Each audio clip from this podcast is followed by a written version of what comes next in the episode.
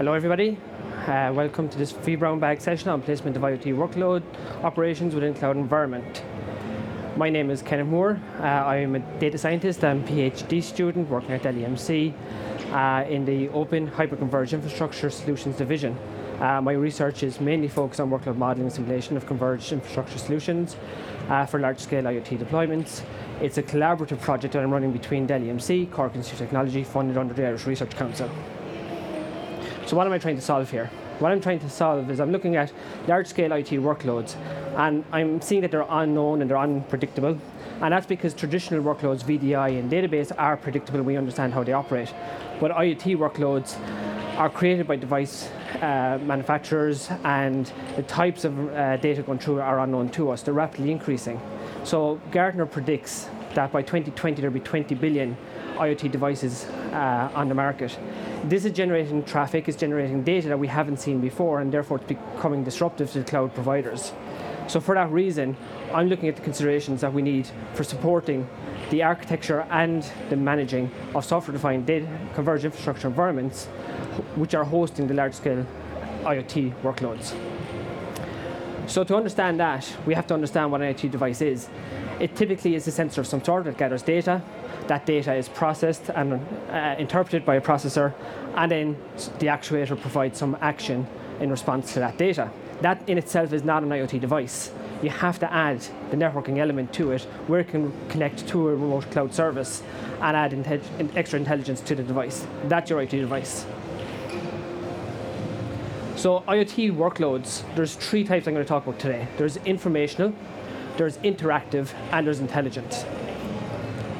Our informational type workload, we look at our typical uh, fitness tracker. We all have fitness trackers these days. We didn't have them five years ago or 10 years ago, but we do today, right? A typical fitness tracker has four sensors, a pedometer, a GPS, a heart rate monitor, and an altimeter.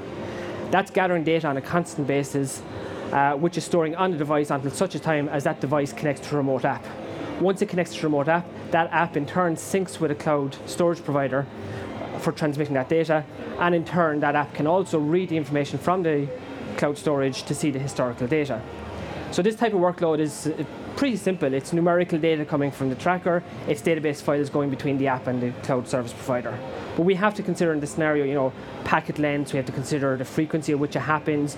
You know, for some users, that's happening every 30 minutes. For other users, that might only be once a week, right? Um, and then on the storage side, we have to consider typical storage things like storage capacity and IOPS and, and, and things like that.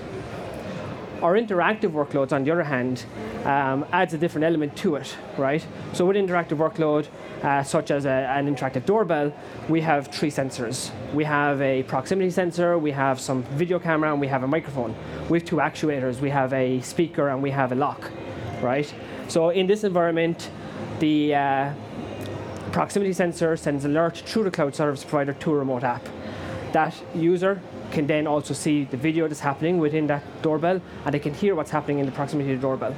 So then a conversation can, can pursue there between the person at the door and the person on the app. Um, if the at the end of it, maybe the uh, person at the door is a family member who forgot their keys, so the person on the app can hit unlock, which sends a message back to the lock doorbell and unlocks the, the door and lets the person in. So this workload in the cloud environment is very different to the previous one because we're now handling video, we're now handling audio. Um, the session might last 30 seconds, but we have to sustain that video and audio for that 30 seconds in all directions between the doorbell, the cloud service, and the remote app.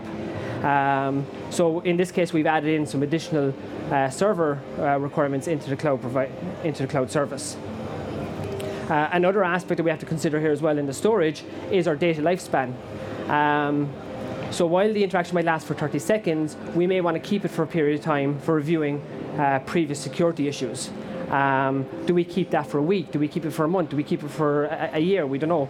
Uh, and these are things that we have to consider when we're designing the uh, cloud service for our interactive workloads. Intelligent workloads uh, provide another dynamic. I- initially, this workload looks and feels like uh, an interactive workload, and it is. You know, uh, between the, in this case, it's a, an intelligent thermostat. Between the thermostat, data is going to the cloud service provider and the app, and the user the app can either turn up the temperature, turn off the temperature, turn it down. But we can add a new dynamic to this. We can add intelligence to this uh, service. When we add this intelligence to service, now we can do additional stuff with that thermostat. So, for example, what if we want the temperature of the room to be at a given temperature at a given time? Well, in order to do that, we have to create a profile of how long it takes to heat up the room or cool down the room. Um, all that information is going to travel through to the cloud service and become information for training at the cloud service provider. We may also need to take into consideration some external factors. Uh, maybe we'll put a temperature sensor outside the house, or maybe we'll connect to a remote um, weather service which will tell us what the temperature is outside the house. Now we can take into consideration what's the current temperature of the house, what's the current temperature outside the house, what's the temperature profile for heating or cooling, and make some intelligent decisions such that we can turn on the heating at the right time such that the property will be heated for the right uh, at the right time. So now in this scenario, the workload again it's small type workload. You know we have small messages traveling backwards and forwards between the device and the cloud and the app and the uh, external devices. Uh, but in this scenario, unlike the other ones, it's continuous data traveling backwards and forwards, um, which is uh, very different to data that only occurs for you know a 30 second burst every now and again. Now, we did say we're work, looking at large scale IT, so let's look at a connected workload, a connected car workload, right? In a connected car, I'm showing here nine environments, or nine IoT environments, right? We've got things like GPS, we've got things like driver assist, we've got things like environmental and entertainment, right? But each one of those IoT workloads, they have many sensors, many actuators within each one, right? And we take, for example, GPS. That can operate on the device, on the car itself. But maybe we want to talk to other cars. We want to see what's happening ahead of us. We want to know maybe there was a crash ahead of us that might delay our passage of time that maybe we need us to reroute. So that information has to be fed back and forth. So we're connecting to other devices to make decisions. Um, typically, you know, 10 years ago, a car generated zero data uh, to the cloud service you introduced connected cars, we're now getting 4 gig of data per day per car. And that's on the current sensors that are being developed into cars. Let's fast forward five, ten years, there's going to be a lot more sensors, there's going to be a lot more data. There's going to be a lot more cars on the road generating that data. And therefore, our c- cloud infrastructure needs to be able to support that. So, therefore, when we are looking at our converged infrastructure considerations, you know, there's a lot of factors we have to consider we have to consider, you know, our CPU, our memory. We have to consider, you know, uh, read-write ops in our storage, or latency, or bandwidth, and our considerations for these devices are going to vary per device. So, like I said before, is it something like the thermostat where we've got continuous data streaming to the cloud service provider and back, or is it something like the doorbell that only activates when somebody presses the uh, the doorbell? So we can build out on that. We can build out a fog, right? Uh, initially, we start with the IoT device. On the IoT device, we do mission critical uh, analysis. So, for example, in the connected car, we don't want the connected car to connect to a cloud service provider to make a decision on a potential collision that's going to happen within 10 seconds, right? So, we need that happen on the car. Um, so, we do our onboard uh, monitoring, and we have some limited storage on, within the car itself to, to, to provide that, right?